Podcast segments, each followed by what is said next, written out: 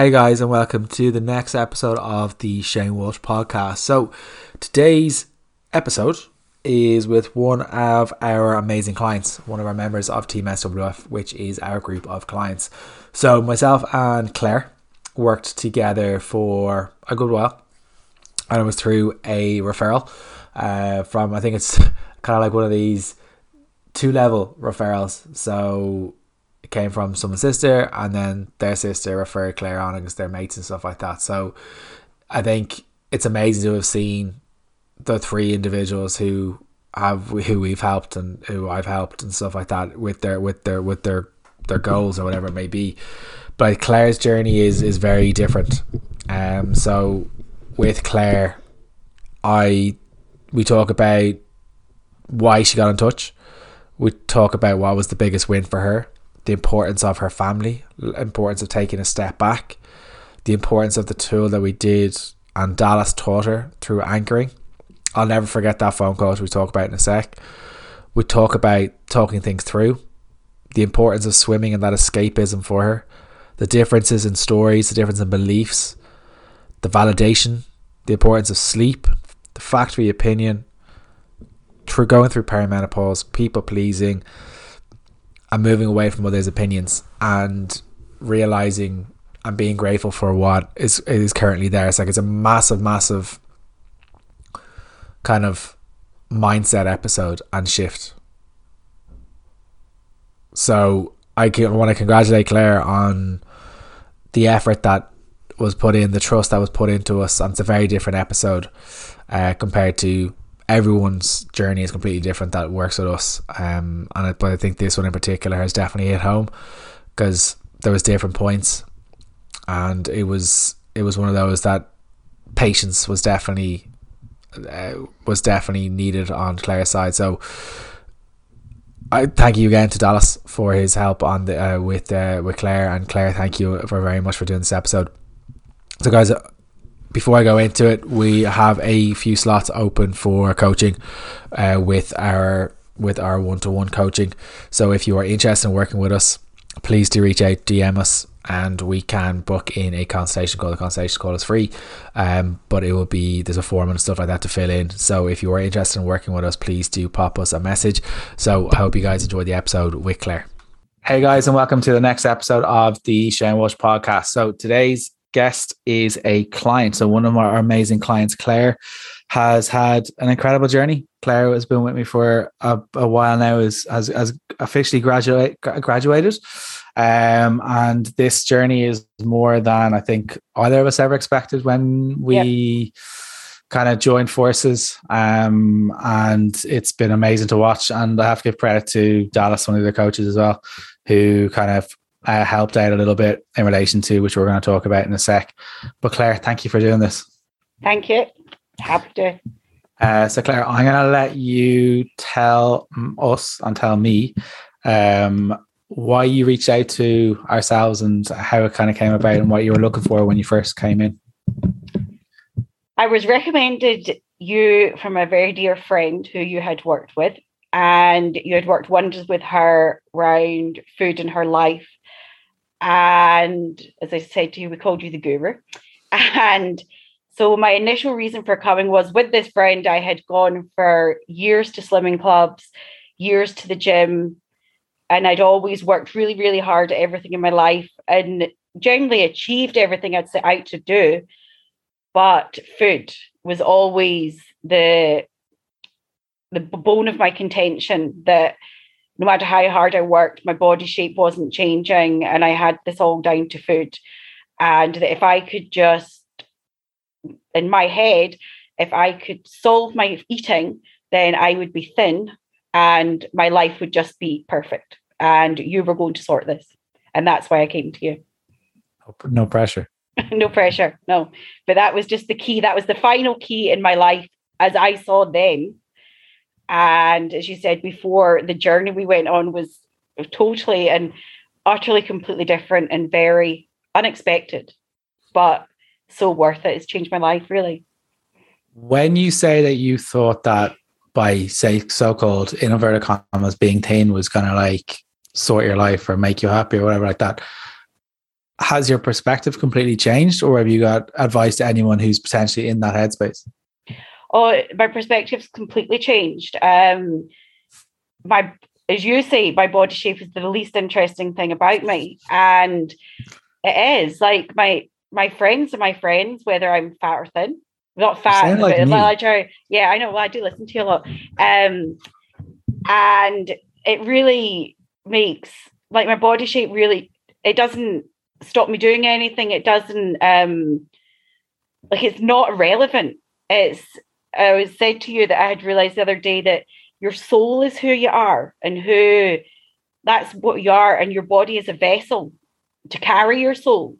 And yes, you want that vessel to go strong, so you should give it good nutrition and feed it well and look after it well. But it does not define in the slightest who you are.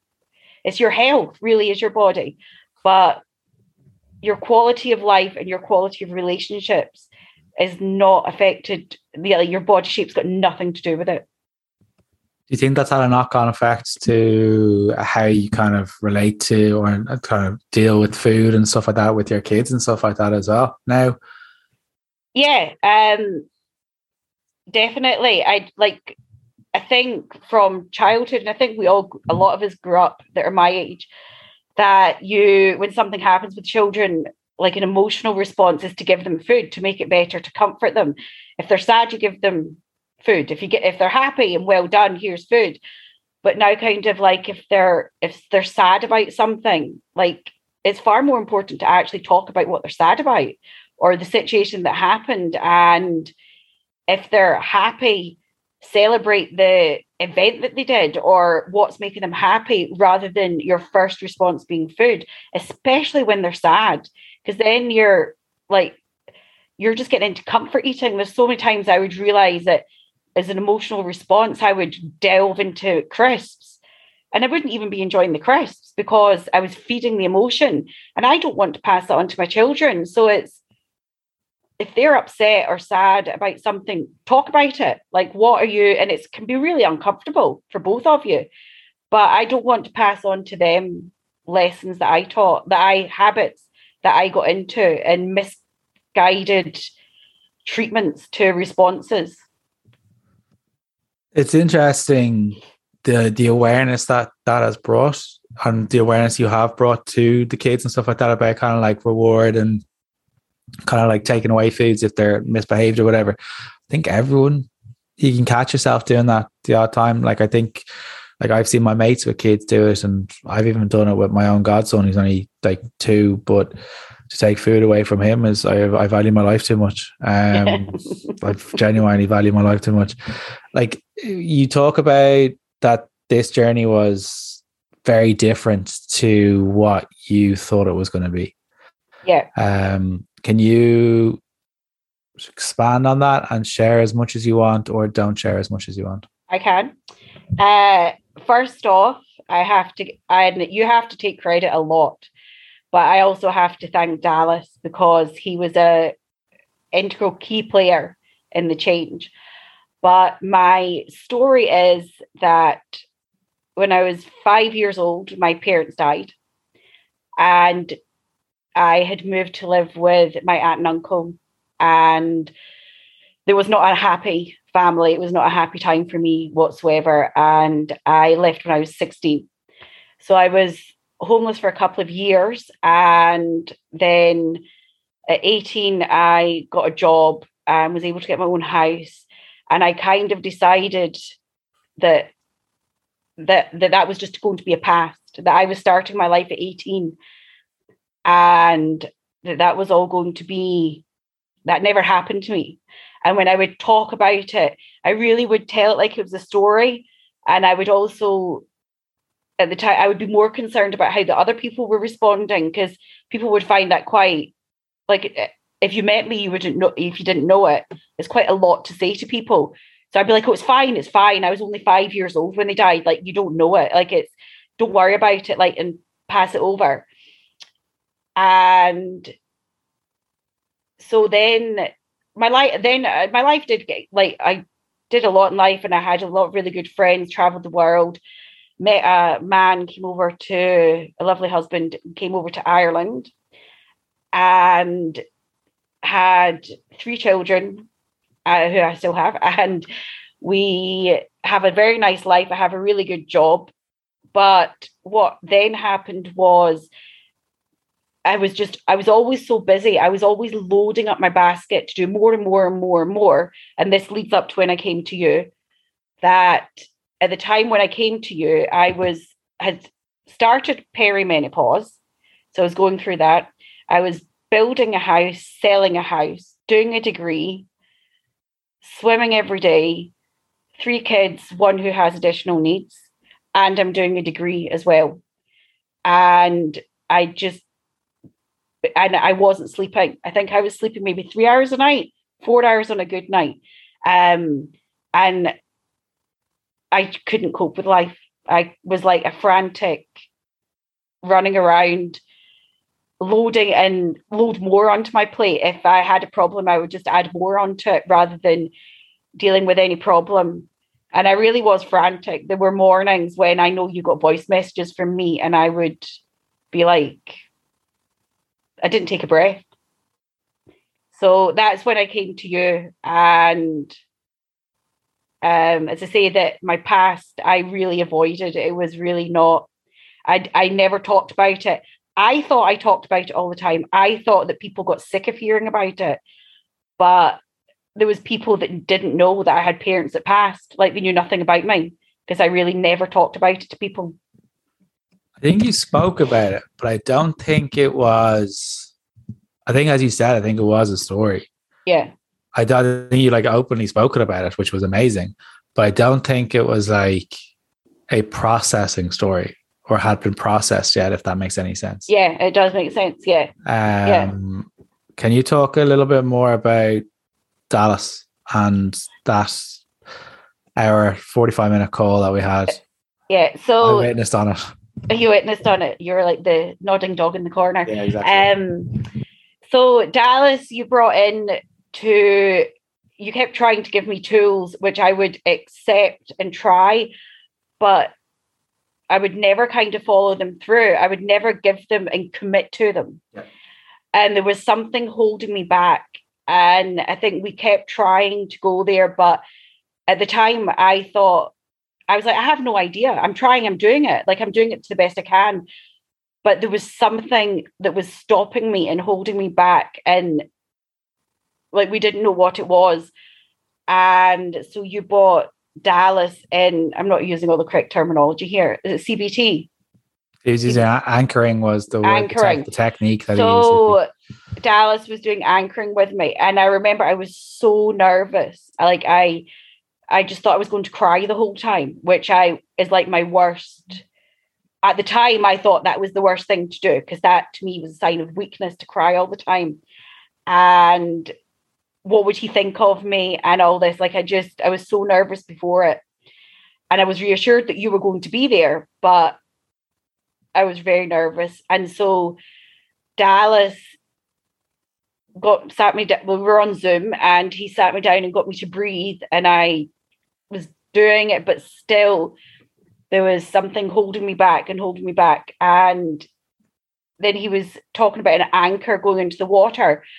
And my first, apart from my children, my husband, my one love of my life is cold water swimming. And the lake is my meditation. And I know the bottom of that lake from swimming up and down it so well.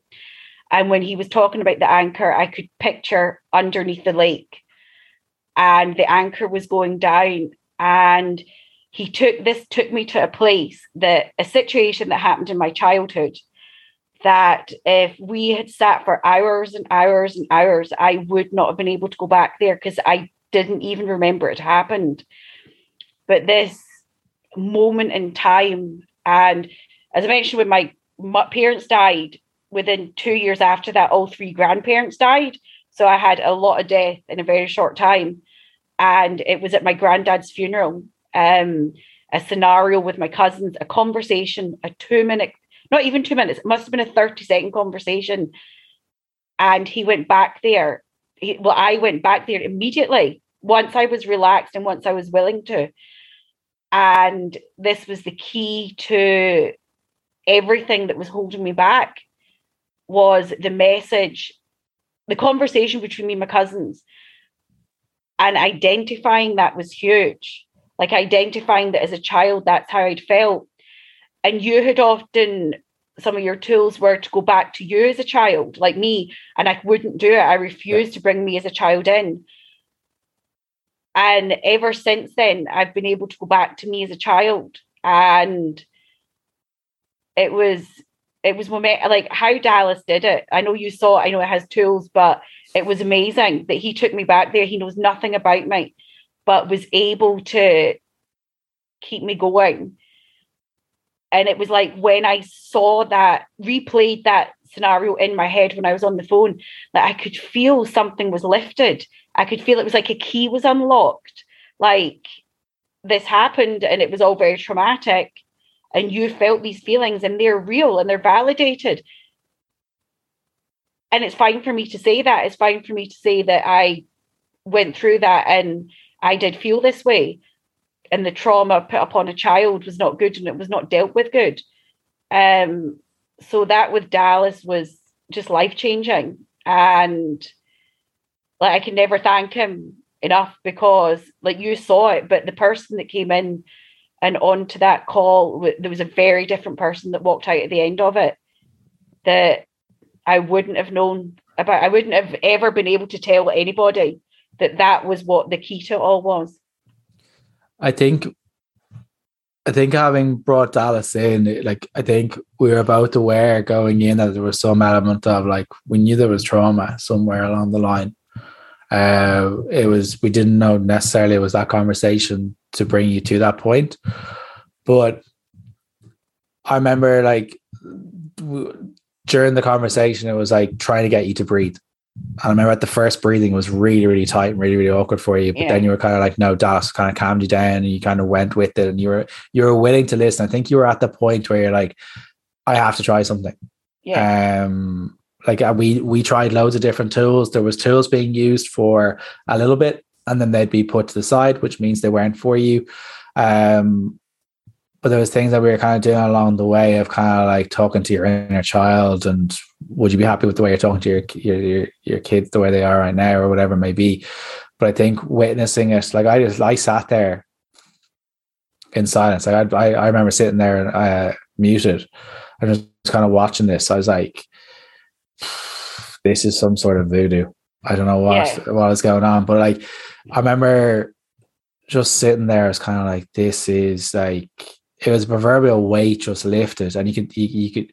I, I don't think Dallas has appreciated what he has achieved either and helped. Yeah, um, and I don't think I, I know now you're being a lot more reflective. You start talking about like stories, but one of the things that you said there was about validation and the importance of doing that because that seems to be coming up an awful lot more now. Is like the importance of self validation rather than relying on from other people. Can you talk about that a little bit more? Yeah. Um, I've realized now I now have long COVID. So I have now been at home for three months. Um, and I realized a lot of things that I was doing that you would be doing it for other people's approval. You would be doing it for now maybe your maybe my reasons beforehand were fine, were good, but a lot of it is looking for other people's approval and putting it on social media. Like, why are you putting it on social media? If you're doing it for you, like there's one thing sharing with your friends, but is it for likes? Is it for people to, you know, and I remember um I had won the swim race, remember during the summer, and this photo went up and I was devastated because I thought I looked fat in the photo and that ruined the whole achievement that I had done. Whereas before, like 10 minutes before, when I had won this whole summer of swimming, this huge, this big, for me, it was huge. I had felt fantastic. So it was that one photo. And therefore, does it matter what other people think? Because I was doing it for me and I had won. So why am I bothered what other people think? And I think you kind of have to question why you do things. Like you do things for you to make for your own purpose not for other people's approval because they don't they don't know you and they look at that photo and they maybe click a like, but they're then going to the next thing. They swipe on to the next like. And it shouldn't be, other people's approval shouldn't matter so much. And it can really make or break your day. And, you know, teenagers nowadays growing up, every, their life is everything by other people's approval. It's all on social media. And it's how you feel like how does it enhance your life? Is it good for you? Is it for you? Or you know you should do it for you and really wonder why you're doing things. And is it going to be not like everybody does things. Like you don't have to be in any meaning to everything but i don't have to do things for what other people think if i want to do it do it and i don't need to seek other people's approval and you don't need to justify what you do as well really so a, a simple no is yeah is you don't need to justify your actions either i think I read something recently about kind of like the, the kind of the people pleasing, all that kind of stuff. People pleasing can be a very like lonely place because yeah. you're serving everyone else, you're pleasing everyone else, but you're actually not serving the most important person. Yeah. Whether you feel it or not that you're the most important person, you can't serve everyone else and serve yourself at the same time. It's just not possible. And I think it, it, it it's it's more common than people actually realize. Um, before uh, my like before I got sick, or before I kind of really started working with you after Dallas, like I was involved in everything. If somebody wanted you to do something, I did it, and I was so involved in everything. And I think I kind of thought I had to be part of everything to have a big life and have all these friends. Whereas now, for three months, I've hardly seen anybody because I've been sick. And these people are still my friends. Like they contact me. They're they're fantastic friends. And that's also made me realize that like I don't have to be doing everything. I don't have to be organizing everything. I don't have to be involved in all this stuff. Like your people are your people and they like you for you. So that was a huge thing for me as well that you don't have to you know you're looking for self-validation and that people are going to like you for your actions or the way you look they don't because at the day they remember how you make them feel, not what you did or what you achieved or what you have. Yeah, it's about appreciating being present. I know it's it sounds a bit wishy washy, and people probably say it's easier said than done, but it's one of those things when you actually appreciate what you have and not needing more, because more yeah. isn't going to give you anything. Like more money is not going to give you anything. It may give you more freedom, but it also means you're paying more VAT. So you're you're you're giving yeah. one hand and taking with the other. Like it's it's where you're paying more tax or whatever it is. Um, you talk about there about the, like a little while ago, kind of like perimenopause and stuff like that. How how big of a difference was it for you knowing how to work with it and actually going to kind of like talk to someone about it? Because and kind of like talking to the doctor or whatever it was for yourself in relation to it's kind of like they weren't going i think you've used this word not going crazy. Yeah. Crazy is my word not your word. Um i had no idea at all that i was going through perimenopause i actually thought i was losing the plot and as i said i there was two nights i did not sleep in the slightest i stayed up for two nights and I really I wasn't able to cope with life. I was able to cope with nothing. Uh, I had no idea what was going wrong with me. Everything on paper seemed what my life was wonderful, especially from where I had come from. Like I had no real big problems in my life. So why couldn't I cope with life? And then when I went to the doctor, because uh, nobody talks about perimenopause. Well, they do now, when you get there, you find that people talk about it, but preparing for it, like talking to people when they're younger, it doesn't happen.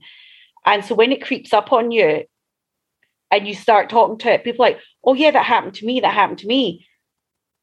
But it would be wonderful if younger people knew it was going to happen so they could prepare for it and be aware of it. Um, it really affected me. It made me feel, I didn't feel like I didn't feel good. I didn't feel like I looked good. I didn't feel like um, a woman anymore. I just felt awful and the lack of sleep, which is as you said, constantly. You cannot cope without sleep. That was the first thing we tried to sort.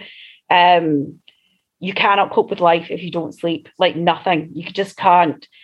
So going to the doctor, I went down the vitamin route. There's many options. I went down the vitamins, and even just having a name, this is what I'm going through, and understanding there was a reason why helped massively. Um, and it is very, it is. Some people go through it no problem. Some people get a lot of symptoms from it, but knowing what it is and apparently it's going to end at some point. That made yeah. a massive difference. Yeah, but I, I think I compare kind of perimenopause like the second puberty. Yeah. Uh, if you think about puberty, like when you're more socially awkward, just want to sit in your room and like just don't want to do a whole lot. It's basically second. That's what basically perimenopause is. And yeah, as you said, like different women will get different strains of it. Some will get it like they won't have any impacts on mood or energy or whatever it may be and I've seen it with people who and women that um seen with women who have struggled, um, and then those who don't struggle at all. But I think knowing that, as you said, I think there does need to be an awareness. and there's a little bit more an awareness out there, but I think that's still amongst the like late thirties into forties when it's about to happen. Yeah, it's not. I went to a menopause hub thing at, at information uh, locally, and I was the youngest person there you know so like people are not aware of it to prepare for it it's once you get there you're like i need help but i really think it's and even you know things like the environment now that we live in the food we live we eat all affects us compared to what our mothers had to go through so they'll often be like oh i just breezed through it but life was different then and there's so much more put on mothers now that you have to be for your children. We all work full time. You know, there's so much more to cope with. And then menopause, perimenopause just can throw your life upside down. Yeah, and I and I think that people need to know there is like support. So like if anyone's listening to this and they're going through it, is first of all go and talk to your doctor, get your hormone screen to see exactly what's going on, and then discuss HRT if it is a solution. Like the research that was done on breast cancer and the link to that is from the 90s and that's a long time ago last time i checked so like talk to doctors they'll be able to talk to it and if there is breast cancer in the family there is a substitute for it so that can be done if needs be if you're struggling mentally there's options there going cbt there's tablets that you could go on if you if you need it as well like it, it, can seem like an awful lot, but I think once you get the the, the hormone symptoms kind of actually looked at, because that's exactly what it is, is a hormone disorder basically. Um, it does become a hell of a lot easier to yeah. to manage, and you feel like yourself. And then those around you feel like yourself. I felt like they've got their their, their, their mom back, if you know what I mean. You mentioned there every time you mention the word uh, swimming or the the water, it's like, like a smile comes onto your face.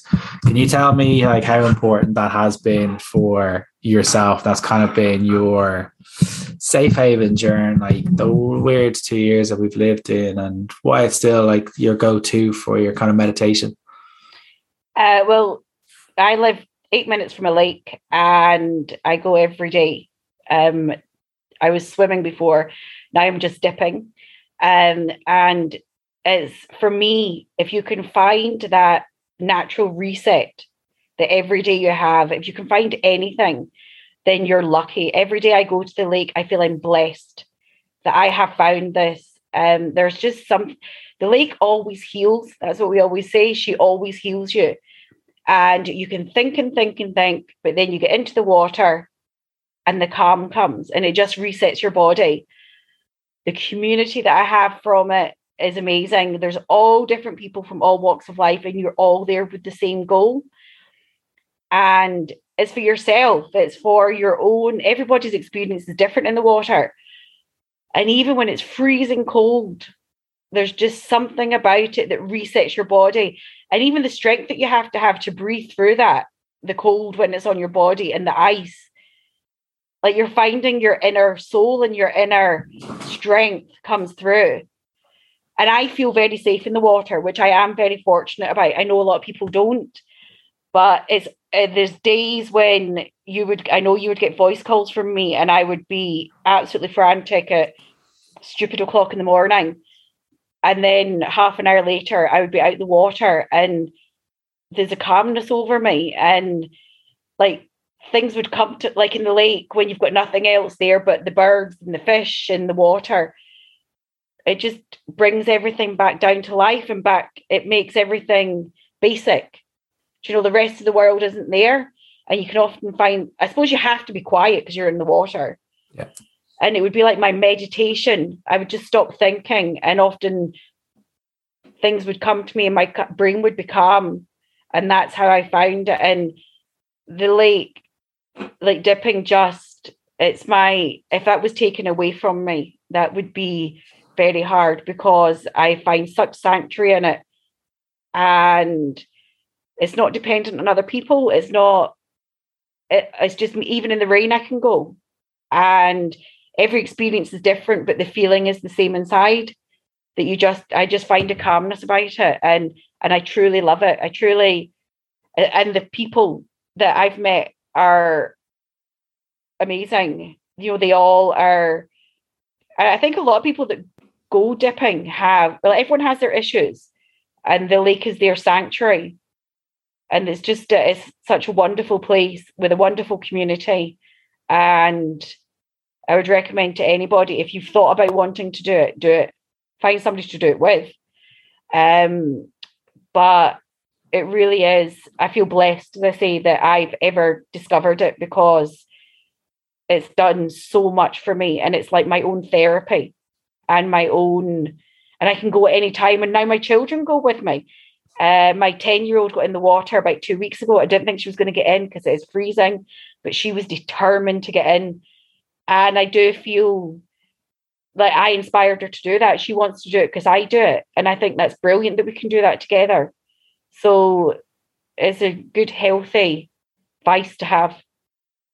Yeah, no, I, I, I've seen, like you said, it was the nights that you hadn't slept was where the the panicky voice notes would come up the next day. Yeah. Or the next morning. And then like an hour later an hour and a half later when you'd done your swim, it was like just calmed you and more serene. And you were kind of like, how important was the sleep for you? Because three to four hours is not a lot. no. Sleep was massive. The sleep is the key. And you kept telling me it. And I was like, yeah, yeah, yeah, yeah. But I admittedly was not sleeping, then getting up and drinking bucket loads of black coffee, which was making me even worse. I I couldn't function, and once I could sleep, it just it makes you you're just calmer and you can just deal with things. Whereas when you've no sleep, even the smallest thing, you're starting off the day thinking, I haven't slept all night before you've been worrying, I've not slept, I've not slept, I've not slept. So, like, sleep heals your body and heals your mind and gets you ready for the next day. I've again seen that that the main symptom of my long COVID is sleep. That's all my body wants to do. So that's like just nature, is that's what your body wants to do, it sleeps. So getting my sleep sorted was huge. And the two I did have melatonin at first um, but putting your phone away, um, having no coffee and things. Well, But my habits were quite good going to bed. It was when you I, woke up, though. it like, was when I woke yourself. up. Yeah, and I probably could have turned over and gone back to sleep, but I didn't. I jumped out of bed and drank coffee and went on my phone rather than even relaxing and just lying there. Do you know that's still resting your body? But I wasn't doing that. Rather than being alone with my thoughts, that's what I would do is just start going. So mm-hmm. the sleep, I do, I think, in of perimenopause, a lot of the problems is sleep that women don't sleep, and is a huge disability to be able to cope with your day because you can't. From the beginning of the day, you're running on low, and then you're just going to get lower and lower and lower until, and it affects everything. It affects your home life, affects even driving. You can't really drive properly if you're sleep deprived. No, you can, you can't really do anything. It's like if you're not if you're not sleeping, it's I I kind of like compare it to like being drunk. Yeah. it's uh, you're not functioning. If you look into like the upside down of a pint glass, that's essentially what it's kind of like going through without sleep. Like I know the days that I don't really sleep, I I, I kind of have to scale things back a little bit. But generally, the days I don't sleep is because I've let routine slip. It's seldom, yeah. but it's when I've let routine slip. Um, so I'm not perfect. So shock. Um, so I think yeah, I think the sleep thing was a was a major thing for you. But as soon as the sleep kind of like got resolved, that's when the kind of like the change in your headspace. Yeah. Uh, it's a relief as well being able to sleep. Like there's such there's nothing better than waking up from a good sleep. Do you know what I mean? It's lovely. Whereas I would wake up and be, oh God, I'm awake. I've not slept. And be frantic. Whereas to wake up and go, oh, that was a lovely sleep is such a, a thing people take for granted. But when you can't sleep, it's a very vicious circle and a very um it affected a lot when I couldn't sleep how I related to other people. I became yeah. very paranoid, very things would pick. That's one thing, you know, one tool I did use from the beginning was people would say things and I would take it so personally. And I can't remember what your phrase was, but I turned it into purple headed dinosaur. That if they, oh, per, uh, what's yeah, uh, I think not, you said a di- dishwasher, or I can't remember. Purple monkey dishwasher. Yeah, but I kind of said if they said to me, "Oh, you're purple headed dinosaur," like it, it means nothing. Whereas I would take what they said really, really seriously and reflect on myself and oh, they're saying about this, and I'm really bothered about it. Whereas if they said to me, Oh, you're a purple headed dinosaur, I'd go, All right, okay. So it really affected my relations with other people. And the other thing, though, what did help when I wasn't sleeping was fact or fiction. That if I. Yeah, that was what I was going to bring up. Yeah. That if something happened or I believe perceived something to write a list of fact or fiction. What do I know and what am I perceiving to be? And that was a very good tool when I was unable to cope with life, when I wasn't sleeping and I was unable to see things for what they were, that I was putting so much fiction into every scenario, usually making it all about me. And they would be, and then you could would see them from situations completely differently once you do that. And the fact column would have about two things, and the fiction column would be like screeds and screeds. It's fun. It's I say it all the time when I give it to clients, and they do use it. It's like get them to write it out. It's like there's literally nothing in the fact. Yeah, column. yeah, nothing. Um, a lot of things, but like as you said, stories was the biggest thing, or cool story, bro, as Dallas always says, um, is is one of his big things. Like I know you wanted to like the reason why you wanted to kind of like share your story today is because it, it was important for you to be able to like share your story, but also help someone realize that they're they're not alone, that they can actually go and get the support they want. They're they're like they're there there is hope at the end of it, if you know what I mean. yeah. Um, like what's been the biggest takeaway for you for yourself? Not even through the process with us, but I mean like just for yourself and self discovery? Um, I think for me that I, I said to you that like it is my story. I had a traumatic childhood, yeah. and that's fine, and I own that, and I don't. Um, it was traumatic, and you shouldn't be ashamed of or not wanting to look for help. That I think I used to think that people couldn't deal with my story, but I couldn't deal with my story. So these unresolved issues do last for a very long time. And even if you think you've dealt with it, and people may say, Oh, you're so strong, you're so, so strong, it's fine to actually say, No, I'm not strong and I need help. And that you can't really heal until you've acknowledged these things that happen to you. And a lot of it in your chi- in your childhood it's not your fault. Like you're just a child and you're at the mercy of the people the adults that are around you. And if the adults don't give you the tools to cope with it then you have to find the tools in your adult life to be able then for your own personal happiness. And for me i didn't want the cycle repeating myself. I didn't want me to pass on my lack of tools to my children. I didn't want them to be the victims of what had happened to me and it was me that had to deal with what happened to me and that it's okay to say I had I had trauma and now I am dealing with it. And that's fine to say that. You don't have to be great and successful and happy and you know it's and there are people out there that have the tools that they can teach you, but you have to be willing to put in the work. And it can be very hard to be uncomfortable and quiet and to go through the feeling. But your life will be better for it and you'll thank yourself for doing it.